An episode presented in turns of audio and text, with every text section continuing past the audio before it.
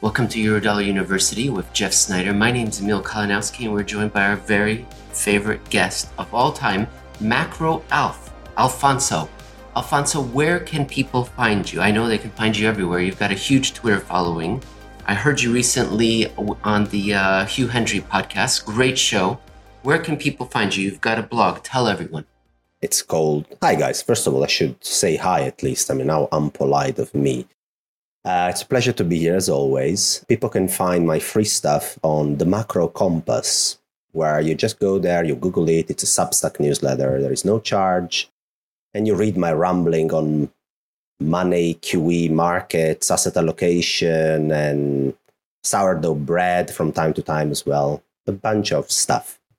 For those of us in the audience who maybe are not familiar with Alfonso's work, Alfonso, you have over 100,000 followers on Twitter, tens of thousands of subscribers to your newsletter. So it's not just Jeff and I who are impressed by your work.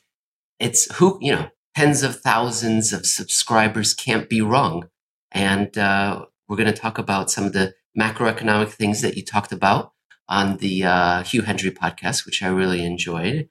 And Jeff, what kind of uh, questions are you thinking of asking? I wanted to pursue the angle of what does someone who works at a bank think when we're entering a economic recession or perhaps a financial crisis? Are the two different? How does a bank react? How does that propagate throughout the system? That'll be my first line of questioning. But Jeff, is there something else that you wanted to address before we go down that road? I mean, I think we have to talk about it, whether or not there actually is a recession, because as you know, Emil, President Biden said no, recession is not inevitable, along with um, many people in the main. Uh, Janet Yellen, of course, the former Federal Reserve chairman, now the Treasury Secretary said, I don't see anything going wrong. Jay Powell, at his latest press conference, passed on the chance to become Paul Volcker, or at least the myth of Paul Volcker, by saying, Yes, I'm producing a recession, damn it because we need to get inflation. Instead, what did Jay Powell say? He said, "I nah, there's no nothing really bad going on here at all." So maybe that's a good place to start is whether or not what are the warning signs that we're starting to see? What does the evidence tell us about prospects for recession? And then if there are legitimate prospects for maybe maybe then what does it actually look like and how does it actually play out? So maybe we start there. Alfonso, I'm going to give it to you right now.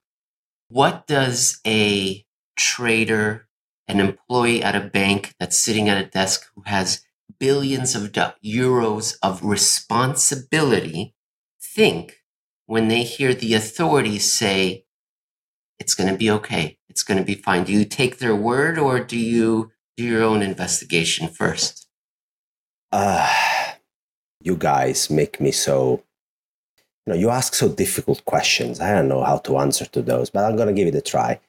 So, what I'm going to say is that when you run a lot of money, you you try to disentangle any single speech from any policymaker and you start to read the tea leaves as well what they want to say to you. But more than their words you would be looking at what their staff is doing.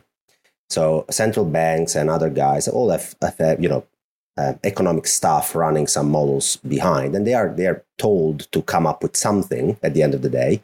Some of those models are more interesting than others in what they tell you.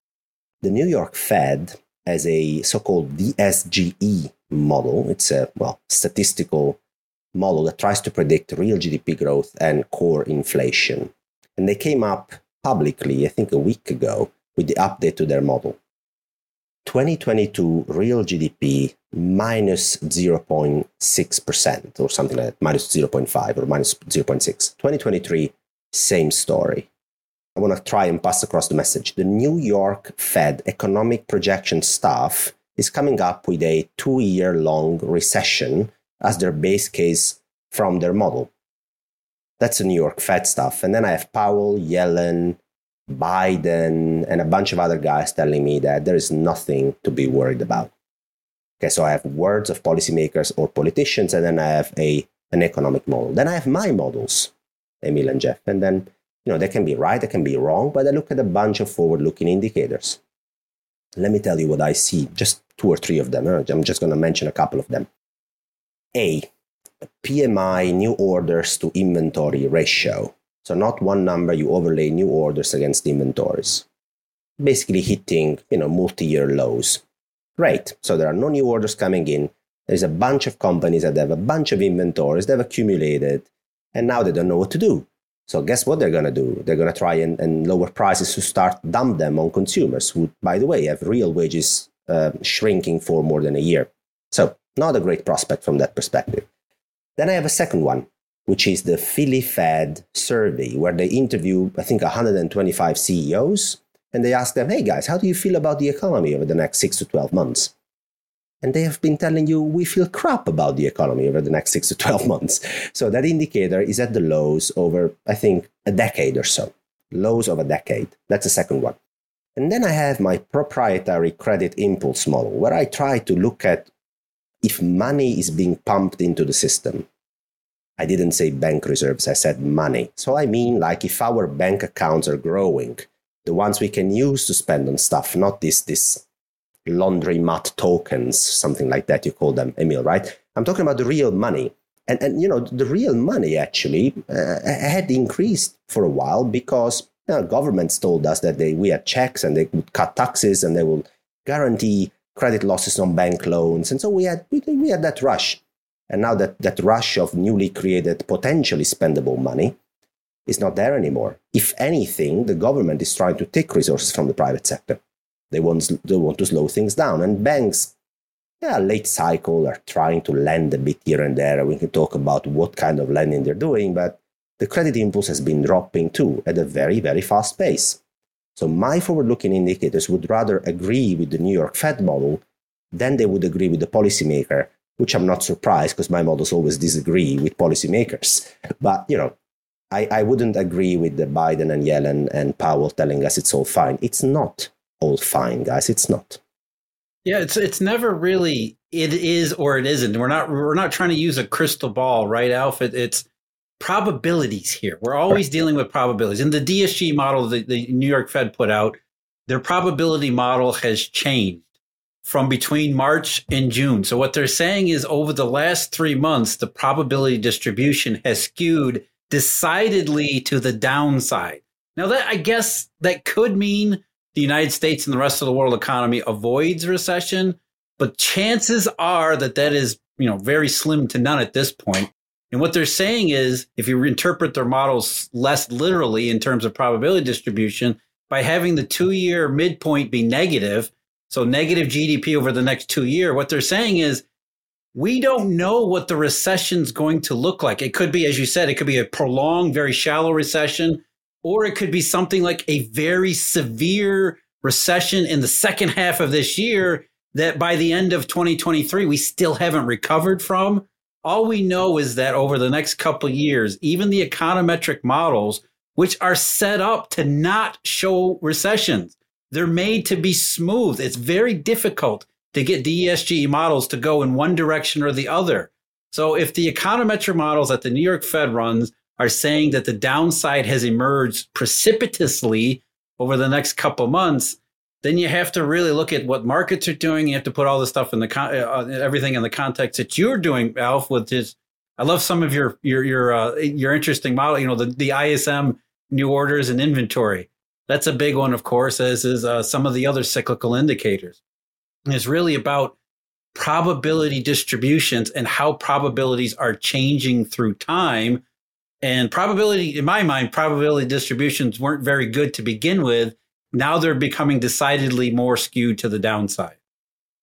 I agree. It's all about probabilities in the end. And we don't know exactly what the final modal outcome is going to be, but the DSG model basically is telling us there is a 10% probability in their assessment that we're going to have a soft landing, which according to policymakers is maybe an 80% probability if you hear them talking. So you got to basically assess what your subjective probability is, look at what markets are pricing in, because they always price a probability distribution as well, rather than one model outcome, overlay them against each other and say, look, I mean, is there an opportunity here to lean long a certain asset classes against another? And that's what a portfolio manager would tend to do, always keeping an eye on, on risk management too.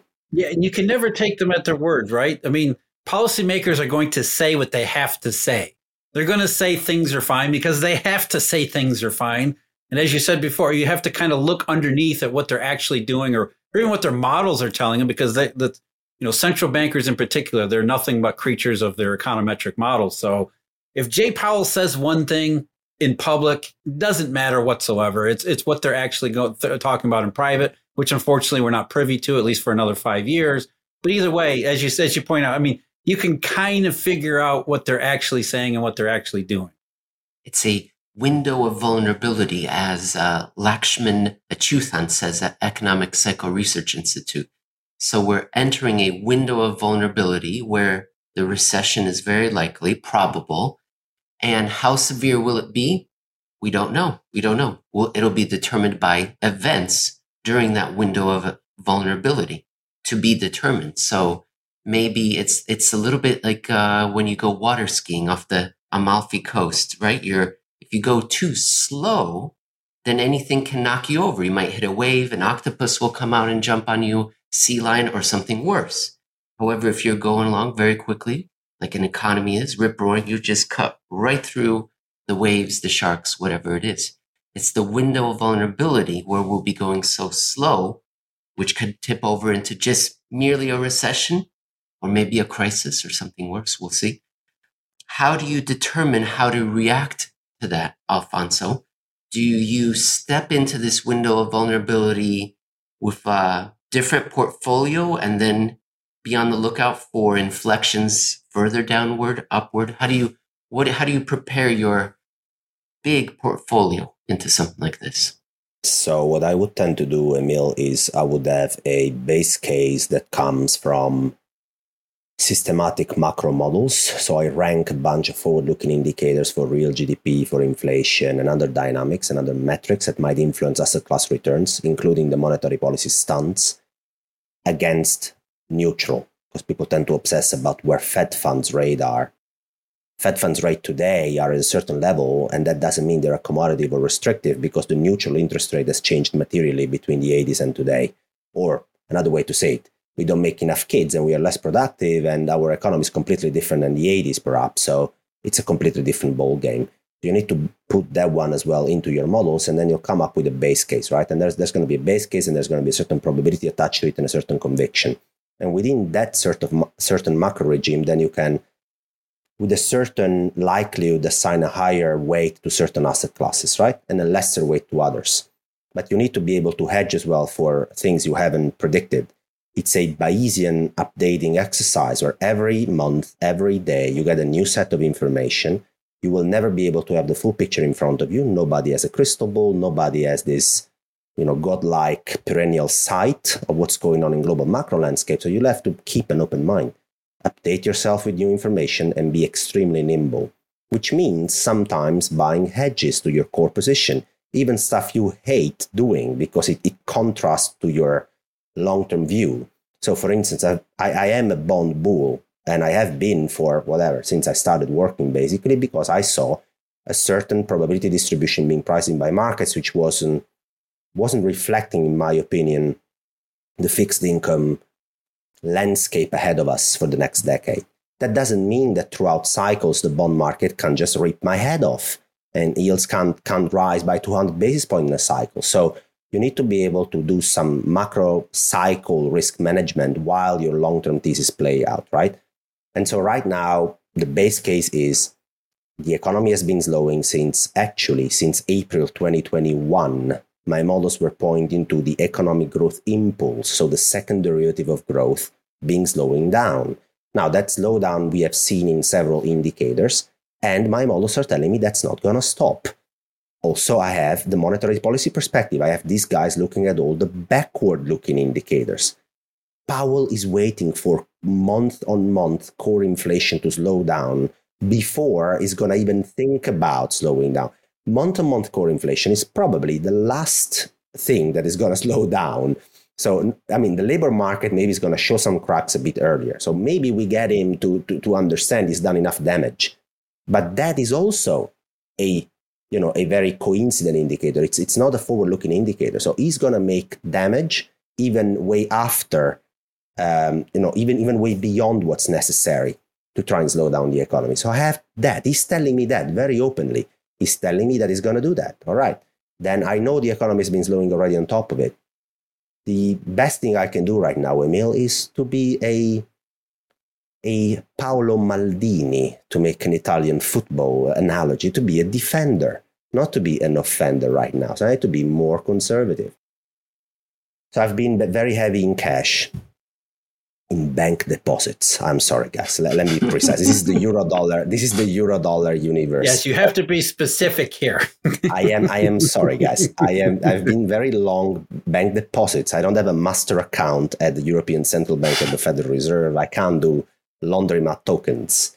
Um, and uh, that's basically been the most defensive thing that I can think of right now. And then I have some a more tactical approach. I can be short. I can do some other stuff. But from from an investor perspective, cash is the least damaging thing you can have right now in your portfolio. But I have been looking at bonds, ladies and gentlemen. For a long time, I've been away from the market. I've been playing some flatteners, some more tactical trades. But now, bonds are, are, screaming to me. They're, they're saying, Alf, we're here. And we know we like us. Why, why are you not buying us yet? And so tomorrow I'm going to release a piece. Uh, tomorrow is Thursday, 23rd of June on the Macro Compass, where I'm going to talk about why the bond market is becoming on a risk reward perspective, again, I think relatively attractive to start and get some some bonds on to provide you with some uh, drawdown protection from your risk assets and some potential returns ahead of us. It's you know it's it's been a tug of war, don't you think, in the bond market? And you're absolutely right that it's been essentially the short end of the curve has been in charge mm-hmm. for the last you know six months or whatever it's been you know, the two year treasury, short term rates in Europe finally ticking up as well.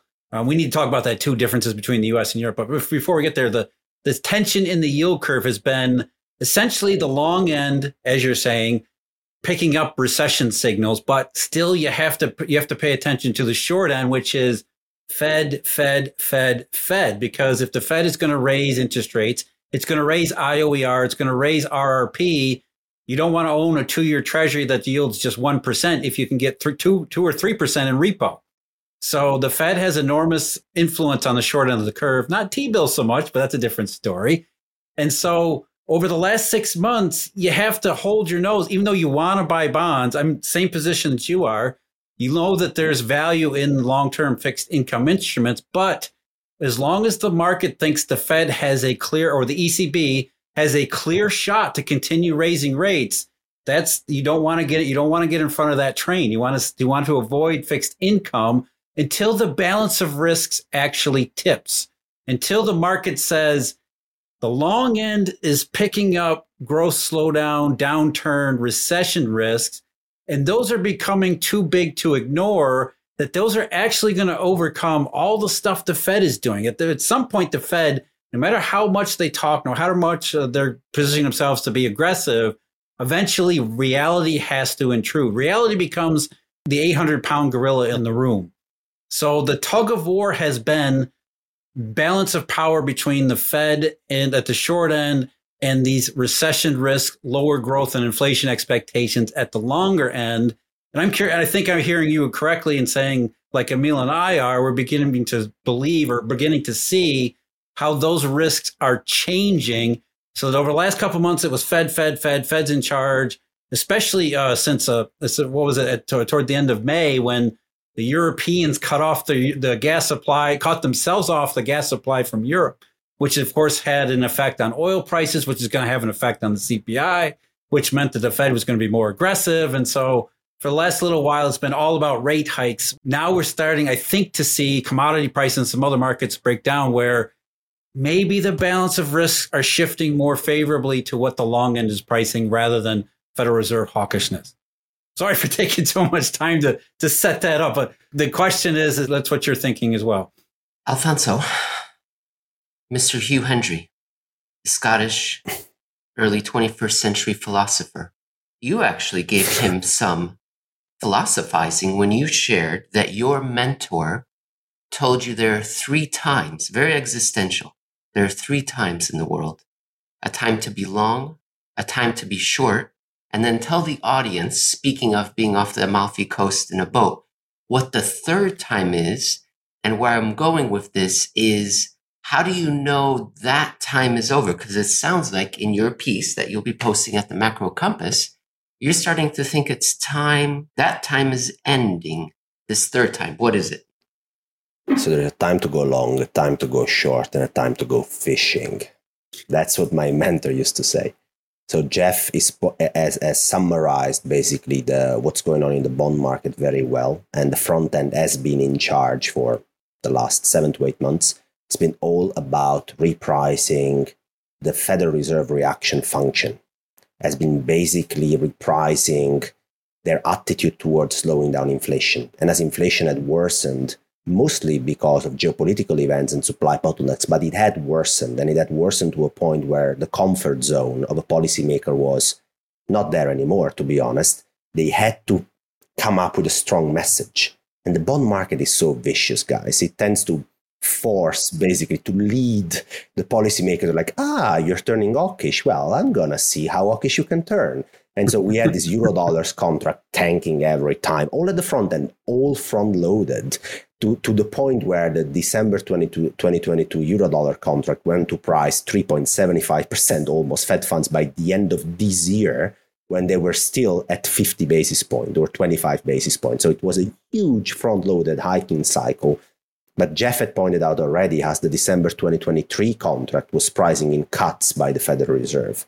So the bond market was like, guys, we're going to challenge you because you're telling us you want to be aggressive. So let's show us how aggressive you can be. We're going to front load everything in here. And then we're going to tell you already that this is going to be enough to slow down the whole thing. You'll have to cut into a recession already in 2023. How do you feel about that pricing? Because then when Powell shows up to the wire, everything he says is an answer to bond markets questions.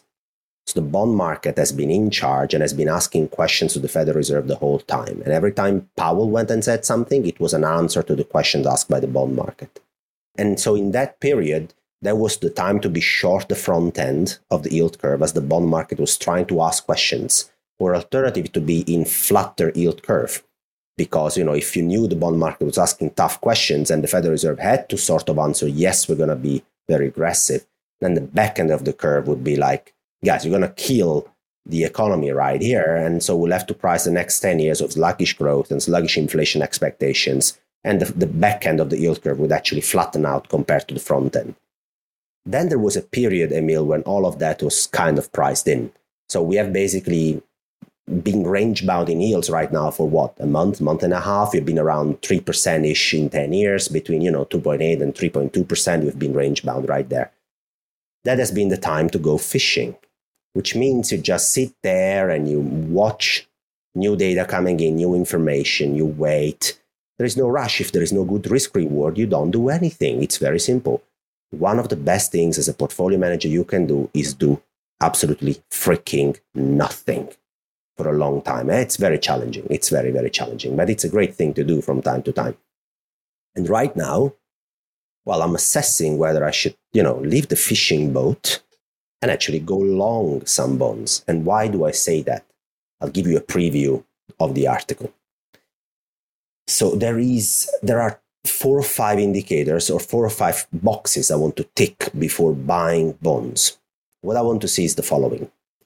The momentum of growth slowing down, ticked with a big red mark, and we know why. We have talked about all the forward looking indicators. We're actually literally seeing the evidence that the economy is slowing down already. We talked about inventory building up and all of that. So let's say big tick. The momentum of inflation slowing down.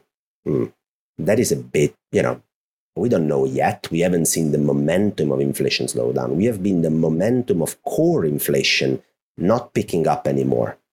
So we have seen that sort of, you know, core services prices are going up, but then core goods are starting to come down. And we're having this you know, this kind of plateauing, but we don't know whether it lasts. What I can see on the screen, though, is industrial commodities, cyclical commodities getting completely slaughtered over the last 10 days, like just hammered bad. And, you know, that makes me think because the supply side of these commodities hasn't gotten any better over the last 10 days or two weeks. The Russia Ukraine war is still working um, China isn't improving on their on their zero COVID policy that much. They try to loosen up, then they have to close again, and still commodities are getting hammered. So, hey, maybe that momentum of inflation, the month on month prints that the Fed is so much looking at, maybe the distribution of probabilities is changing a bit. So, not not like a, a, sharp tick box there, but hey, I have to reassess my probabilities. Then I have another thing, which is what is the, the central bank telling me about the bond market? And so that is an interesting one because it's going to be the demand destruction narrative that leads them basically to understand how how harsh they can be on that hiking cycle. So they'll be they'll be reactive. They they won't be proactive. So that box is sort of a of a light gray box. They'll come after. Maybe I can front load them a bit. Let's see. The fourth thing is what is the market pricing in? And the market is pricing in that the Federal Reserve goes and hikes all the way to 4% and proceeds in this hiking cycle while the economy is slowing down for a prolonged period of time. We have the Eurodollar contracts pricing a 4% terminal rate by June 2023. That's a year of demand destruction, of cyclical economic growth slowing down. And I still have the bond market telling me they're going to keep going.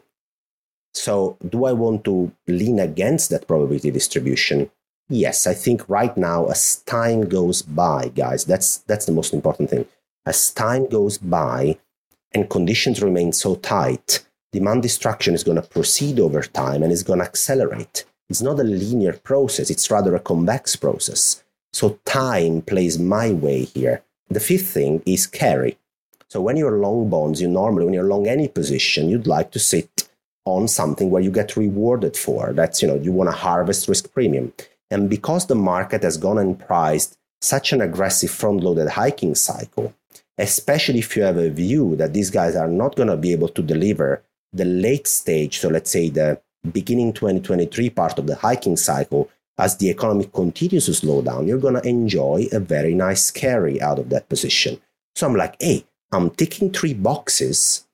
I have the fourth box, which is the Federal Reserve, but yeah, they're going to be re- reactive anyway. Let's ignore that box for a second.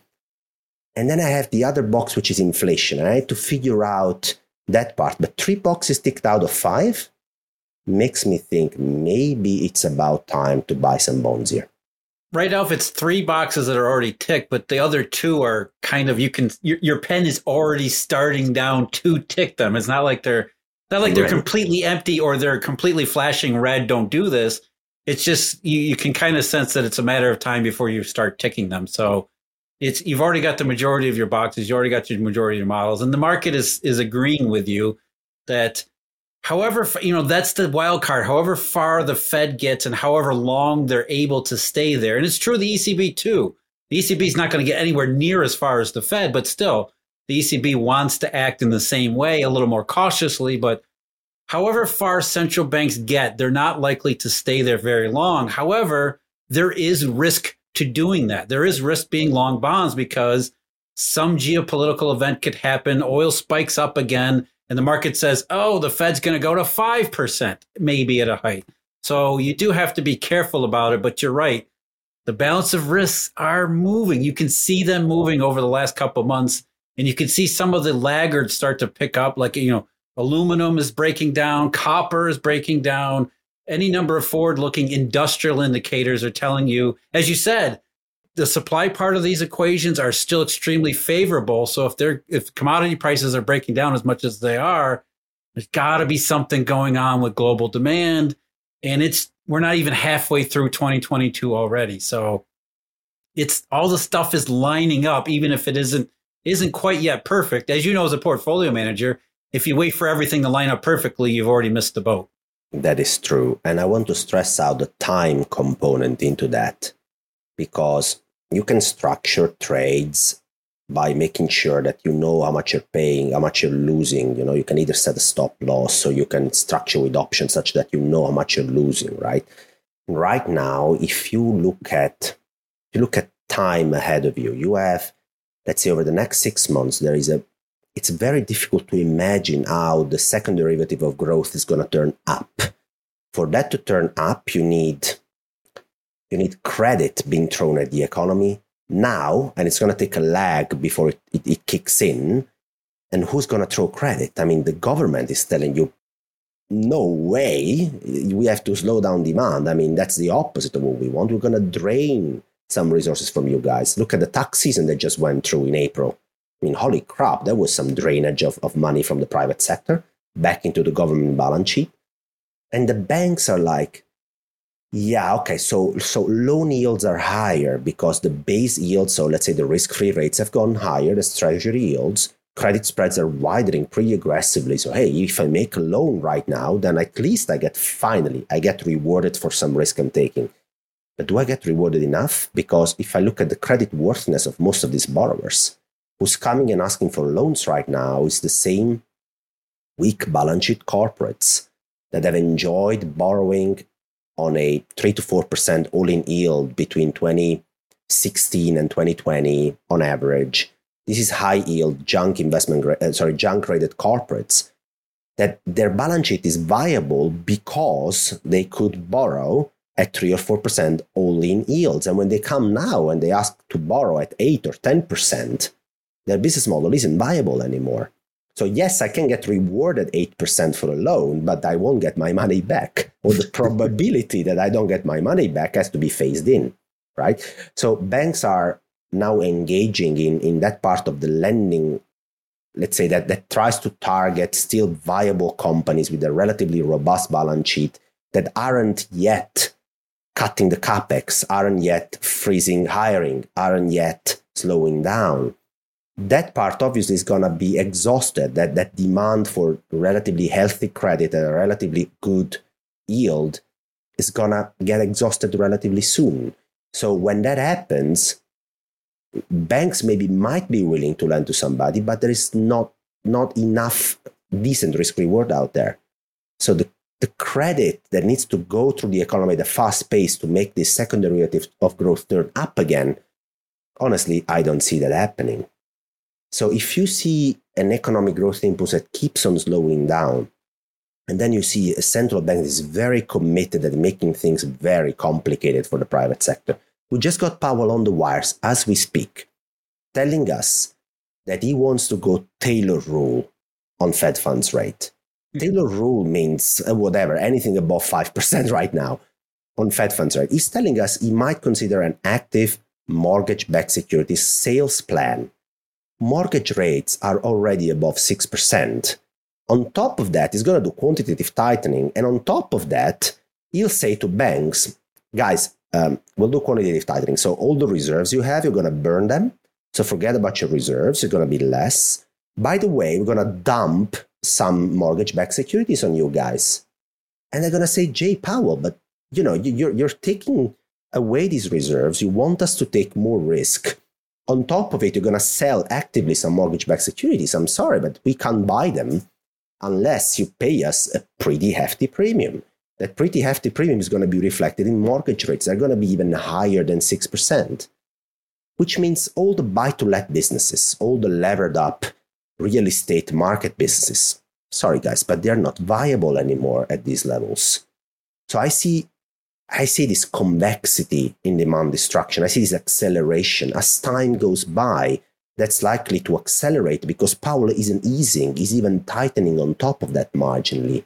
So the time component and the reaction function of the Federal Reserve, which is so late, so reactive, so so so late basically in the cycle, it's going to just worsen things up, which makes me want to think at that point, yeah, maybe I can look at some bonds. That's the whole thing. Yeah, and it's it's funny too, Alf. Right, the governments have essentially by buying fully into the inflation idea, the inflation narrative, whatever you want to call it, they've essentially taken themselves out of the game. They've locked themselves into, or they painted themselves into a narrower and narrower and narrower corner where they almost have to do these things that are essentially the wrong things to be doing at this particular time. You know, whereas the markets used to want to depend upon the Fed to bail them out, or at least the idea that the Fed could bail them out when the going got tough. But it's not just the Fed anymore. It's also federal governments and the European governments who are saying, we did way too much. Now we can't even do anything to help rescue an economy that's starting to go down. So when you, as you're saying, you know, you're looking around the various parts of the credit market, you've got no comfort in government because nobody there's there's not going to be any stimulus until until a recession actually happens, and then you know even then it takes some time to get things going on. The Fed, the ECB, they're not going to restart their buying programs until who knows when. And then you have to look at the funding risks too, because as all of these low quality crap collateral or crap credits that were used as collateral in repo markets get repriced out of repo, you've got lending risks in the collateral stream as well. It's just, you look around as you're doing, what are the things that could possibly go right over the next, you know, six months, the near term? The list is empty. It really is empty at that point. I mean, I suppose there are, you know, so the Russia or Ukraine conflict gets resolved and food starts flowing and, and, and oil starts flowing. But even at that point, even, you know, it'll take a, it take a while for that to work through. And some of the demand destruction and economic destruction had, that has already been wrought from it, we got to get through that first too. So the intermediate term, as you said, you know, your five boxes, I think they're they're they're more they're more completely checked than maybe they seem otherwise because as you said, look, we live in a dynamic world. Things are changing all the time and they don't change in linear fashion. You see cryptocurrencies, commodities start to fall out of bed. You have to wonder if you know the snowball is really halfway down the mountain rather than just starting to roll down. Alfonso, a moment ago, Jeff said that the Fed and ECB will restart their bond purchasing programs, who knows when. But within the last two weeks, the ECB has said some interesting, strange things. Maybe the who knows when is right around the corner. Can you tell us a little bit about what you're hearing regarding the ECB's being concerned about spreads on sovereign bond yields relative to the core, Germany and the northern countries, and then the periphery, Spain, Italy, Portugal, Greece. Were you surprised by their announcement? Did you expect something like this? Are the people that you're talking to in Europe, what do they believe is going to happen next? Is it a bluff? What what what, what is the concern? So, Emil, before I answer this question, you have to excuse Jeff and I because we are we blubber about macro and stuff and you want to ask those smart questions and we don't allow you. So shame on us. But finally you got you got time to ask this question and uh, you're making me blush what i'm hearing oh yes. So what i hear from the european central bank is the following. No no i should say the following. What i hear from the germans is the following. Because you what, what is the european central bank guys i mean what the hell is that it's a bunch of members of the governing council coming from national central banks that have at their core interest the jurisdiction they come from. That's what you should understand. And hey, the jurisdictions in Europe are vastly different from each other. So, what I'm here from the Germans, the Dutch, the Finnish, the Austrians, all these nice friends, let's say, is the following. We have a we have had for a while an ECB deposit rate, which was the reflection of an aggregate deposit rate which was designed such that the entire European economy could somehow keep rolling at an acceptable GDP growth rate, which wasn't really fascinating, but it was okay. Right now, guys, we we we have a problem. We have a domestic problem because inflation is picking up in our own jurisdictions. It's picking up across Europe, but also in Germany, in the Netherlands, etc. And right now, because the interest rate that Germany, the Netherlands, or Austria as an equilibrium would have is normally much higher than the one Portugal, Spain, or Greece would have, and because they come from a background where their monetary hawkishness is generally higher than it is in the southern Europe, and because they have an inflation problem, they are really not going to accept that the European Central Bank doesn't try to tighten at least. So their benchmark is completely different than the one that Italian, Spanish, Greek, and Portuguese will use. So like, guys, we are really pissed. We got a hike here. We got a signal to the market. We have to tighten up. And then I don't even hear the Italians. I don't even hear the French. I don't even hear them. I see the market speaking on their behalf. And it's like, the market is like, what? You guys want to hike? Have you seen what's up in balance sheet terms in the south of Europe? Have you seen it? That's, you know, the equilibrium rate for Italy, Greece, Spain, and, and, and, and so on, it's much, much lower. Now you're going to bring it higher. No, wait a second. You want to bring it even higher because the Austrians, the Germans, and the Dutch are telling us that that's what we need to do. All right, let me do something. I'm going to sell all the BTPs I have, the Italian government bonds, because that's my normal reaction. You're telling me that I'm owning potentially unviable debt. And so they're going to sell all the BTPs. And then BTP bond spreads widen. Italian government bonds yield tend to widen and they go all the way to 4%, 4.5% at some point. We are at 250 basis point over Germany. And then the Germans go to Lagarde and to the Italians and they're like, actually, for the first time ever, we'd like to help you. So why? What's up, guys? well, we, would really like to hike rates, but, but we don't want you to implode, or otherwise we won't be able to hike rates because there won't be any euro anymore. So, what rates do we need to hike back then? It's all imploded. So, we need to figure that out. How do we do that? And uh, they go with a QE, not QE announcement. This is basically the equivalent of the 2019 QE, not QE announcement by Powell, or something, something very similar to that and they say we are gonna draw a line in the sand so that everybody who's trying to sell BTPs is gonna get stopped out. Okay, so how do you do that? When you sell BTPs as a trader, you are having a so-called negative carry trade. So you're selling something that yields a lot, and generally you're buying some bonds against it, some German government bonds against it. So you're, you're betting on the spread to widen. But as time goes by, this trade negatively affects you. So you have to pay basically to be in the trade. If the European Central Bank comes and says, this is the line in the sand, so the upside in the payoff of your trade is limited, we are not going to allow you to get more than that. Obviously, the attractiveness in the trade, you know, is horrible because you have to bleed, you have to pay to be in the trade, and you can't make enough money. So people who were short were like, ah, maybe I should cover it. You know, it doesn't make that much sense anymore.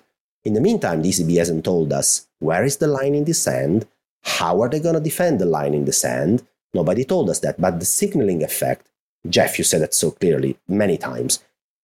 The central bank is just it's all about signaling. It's all about posturing. That's the, the biggest weapon they have is posturing rather than doing something. Right now they postured and they said this is the line in the sand few days later the market goes all over again. And like you guys you guys didn't tell us where it is. So i'm going to sell some btps again test you guys.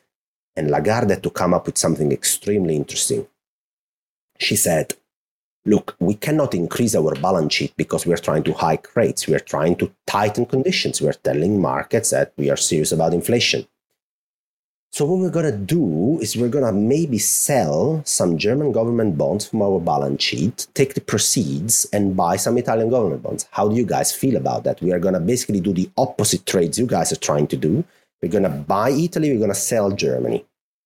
Wow, that is strong. That is that is strong. And the German Constitutional Court guys yes. might be sitting there and I'd be like, what did you just say? Yes. What? It's interesting because the, the Germans, they want to raise interest rates. The Dutch, they want to raise interest rates. And so Lagarde is like, here you go. I'm not only going to raise the base rates, the ECB deposit rate, I'm also going to sell your domestic government bonds. So, hey, you should be happy about that, right? But again, because of the intricacies of the European structure, you've got to go and have a chat with the German Constitutional Court, which back in the years had quite some strong opinions about what's possible and legally allowed in Germany and what's not. So we still don't have that answer. But it goes to show if the president of the European Central Bank is trying to leak the idea of outright selling bonds from one jurisdiction to buy bonds from another jurisdiction, how strong is the pressure from Germans, Dutch, Finnish, Austrians to have to find a way to backstop Italy so that they can raise rates? I would think the pressure is coming from the politicians, the technocrats in those countries. But what about the voting public? I would think the voting public and perhaps uh, nationalists or populists would say, wait a minute, the ECB is going to be funding, we're, well, we are going to be funding via the ECB the profligate spending of those countries over there. Vote for me, and I'll put a stop to it. It's kind of a new spin on Operation Twist, right? It's the ECB trying to twist, but in a different direction. Instead of along the y axis, it's along the z axis. They're trying to twist between what countries they actually buy instead of spots on the yield curve. It's it's I mean, but I think the the, the I think you, what you're saying, Alf, is that the you know, look, there's no way to really reconcile these big differences. If you want to do this, then you have to do something else. It's really an if X, then something else has to happen. If you want to raise rates, then either you let the southern bond yields explode and have their governments implode, and then you got to bail them out like you were thinking about doing a decade ago because nothing has been fixed since Mario Draghi made his promise. That's the overriding problem here. Because nothing has been fixed, if you want this, then you've got to do something else.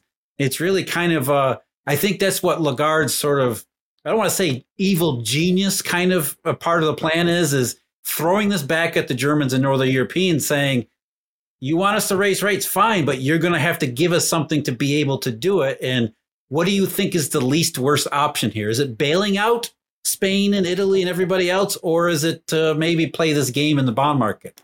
And if, you know, at the end of the day, it's all kind of academic anyway, because once, if Europe does go into recession like we think it will, all of this stuff just gets thrown against the wall anyway.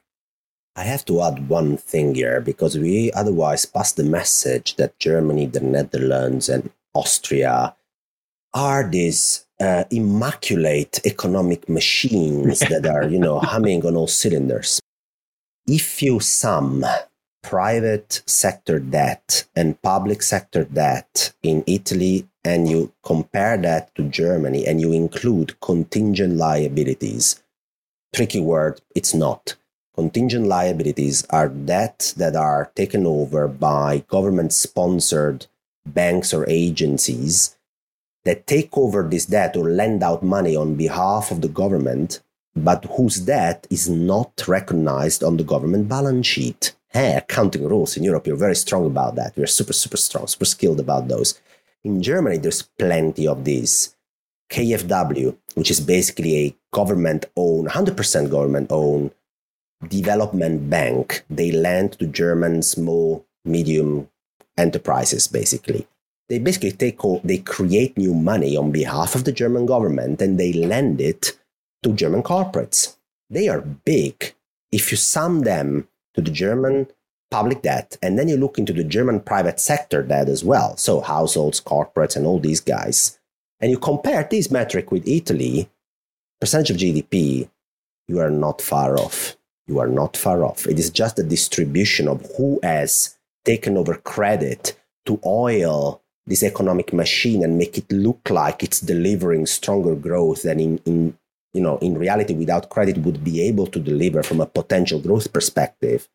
It's not that Germany, the Netherlands, or others have this immaculate track record of no credit, a lot of growth it's just the credit is in the private sector or is in contingent liabilities which are not counted in the official measures, which also means that when you raise interest rates, the corporates that are borrowing will have to refinance their liabilities at a much higher rate. Households which have borrowed a lot, mortgages, etc., etc., they'll have to refinance or retry and access this credit at a much more expensive interest rate they also will have troubles. It's an indirect sort of trouble. It's, it takes maybe a little bit longer. It's less evident to the public than the Italian government debt trouble, but it is trouble. So, you know, we try to fix one thing, but in the meantime, don't forget if you bring interest rate at 3% or 4%, the private sector in Germany, private sector in the Netherlands is not going to have a nice time either. Huh? Yeah, it's like we said, you know, the, the discussion is almost moot here because once that we get into lower economic growth anyway, all this stuff goes out the window. But I like what you're saying here, Alf, which is essentially that the the Dutch and the Germans have better accountants. That's kind of what it boils down Pretty to. Pretty much. Private debt is much more combustible than sovereign debt. And going Yeah. off of memory now, the BIS has several early warning indicators, and I know that Germany has tripped one or two of them. And I know the Netherlands has, and I believe that's the household debt sector. Private, all private. These are private debt concerns versus what's in the mainstream media about the public debt being too high in Italy, never ever looking at the private debt. And speaking of contingent liabilities, depending on the health of Deutsche Bank, that's a big liability that we can add to the German balance sheet. My last question to you, Alf. Uh, Jeff mentioned it earlier. These spreads are widening. It brings back memories of 2011, 2012, when a certain man was heading up the ECB. And I think some of our listeners may have forgotten who the present prime minister is of Italy. What are you hearing regarding Mario Draghi and his relationship with the ECB? Would does do the people of Italy? Do you think that uh, when push comes to shove, Draghi would support the supranational? Will, will he support Brussels or will he support the people of Italy and go down a path that he thinks is best for Italy? I think that the man behind the proposal of offloading German government debt to buy Italian government debt might actually be Draghi right here because he knows how it works. No, he, no, there's no way that's true. maybe he's himself. I mean, he knows which um, which strings to pull here and there, and um, if he has to choose, then I think it's all about political incentive schemes here because there is no hero there is no partisans here. There is all it's all about incentive schemes when it comes to power and and policy making right? So he is going to end this term effectively in november this year. Well elections in italy are going to be in uh, may 2023 but once we hand over the budget for 2023 which normally happens between october and november basically for the six months leading towards elections, there is no, you know, the prime minister has, has effectively almost resigned. And, and Draghi is clearly trying to eye some political positions that is in Europe, that is something of a bigger scope than only Italy. So he needs to thread the needle. He needs to thread the needle right now. So he needs to make sure that Italy doesn't implode. So he has a Europe still, a European political positions to take, but at the same time he has to be smart and make sure that he can make Brussels happy. And the proposal of offloading German government debt and buying Italian government debt actually might make quite a lot of people happy, barring the German Constitutional Court. But he has a history of making the German Constitutional Court very unhappy with his decisions over time, and he still managed. So I have to say, I'm. Uh, yeah, kind of happy that for, for Italy that we have somebody in charge that knows how to thread the needle between the the, the domestic political interests and the European political interests. It's not going to last long, though, and people should keep on their radar that Italy, from basically the end of the year onwards, will be facing elections with a very uncertain electoral law, with a very fragmented political landscape, while we talk about backstopping Italy, we talk about raising interest rates, we talk about a very likely recession. Good luck to all of us, really. Jeff, your final question for Alfonso, keeping in mind that it's approaching dinner time, supper time. Yes, it's dinner time. is isn't it? Uh, what is it? The uh, coffee time, tea time. They don't have tea time in Italy, right? It, it's it's cappuccino time, espresso guys, time. I don't know coffee. Guys, guys, I, I used to like you so much, and you have made so much damage to the Italian food and drinks rules over the last minute of this show that I have to think twice about. You talked about supper time it's 6 p.m. in Italy.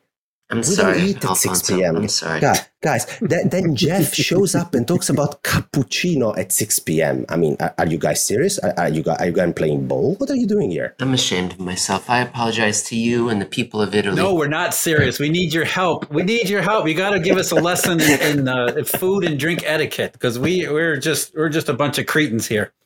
You are still my favorite guys to show up on a podcast as a guest. I, I pardon you. Go ahead with your question. Hugh Hendry's going to listen to that, Alfonso. Fair point. Fair point. We're facing recession, interest rates, low low natural rates, all this. What they're all really saying is that nothing has changed. We never fixed the problems from 2008 in Europe specifically. Mario Draghi said in 2012, July of 2012, I promise to do what it takes to save the euro. What he actually meant was I'm going to bring down uh, peripheral credit spreads. That's going to fix the euro and that's going to fix growth. Well, peripheral credit spreads came down, didn't fix the euro, and didn't fix growth. So we're still basically debating the same stuff that we've been debating. We're still looking at the same factors that we were looking uh, more than a decade ago, and still wondering what the hell it's all, what, where it's all going to go. When we know it's not really going to go anywhere good for for quite some time. Which, getting back to our investment theme, is why you want to be a bond bull. It's not because you love bonds or you like credit or you love low interest rates. It's because you hate everything else. I really love this. Alfonso, the other thing that one should be long of is the South Italian coastline and enjoying life. you share some of those beautiful moments with your with your audience. Tell the uh, tell the people where they can find you on Twitter, your newsletter, any other projects that you're working on. So I would say the place to go is still the Macro Compass. It is free. There is no charge. You go in there. You read my ramblings in a bit of a longer format. It still takes you like 15, 20 minutes to digest whatever my Italian mind is producing that week, which is macro insights, some trade ideas, some portfolio allocations. Sometimes I'm going to ramble about money. I'm going to say why central banks do QE or what the heck is QT or what is a bank deposit, what is a bank reserves. You know, it's, it's a bit all over the place. And uh, the other place to find me is Twitter at MacroAlf, where together with all of that, you're going to be finding some pictures of Palinuro, which is a fantastic place in Cilento where you should go. It's in the south of Italy, close to the Amalfi Coast. And then you're going to be finding some macro snippets on 200 characters, so I can't say much, but I'll try to be short and sweet. And some pictures of pizza and bread as well, and some Italian food too. And apart from that, guys, I'm sorry, then you've got to listen to the Eurodollar University and to other podcasts I'm doing. I have one as well. It's called the Macro Trading Floor. So on Sunday, we call people in and we tell them, let's blubber a bit about macro. We, we, we, we all like that. And then after 25 minutes, we'll tell them, yes, but what's the trade? Can you please tell us what to be long, what to be short? And they'll tell us something. And then after that, we'll kind of discuss is it a nice trade, what the risk reward is, the implementation, the ETF. And I talk too much. That's it. Tell us again the name of the podcast. Tell us again. The macro trading floor every Sunday. So you're ready for, you know, for next week. Outstanding. Thank you very much, Alfonso. Yeah, thanks, Jeff, guys. thank you as always. Take care. Pleasure to be here. Ciao.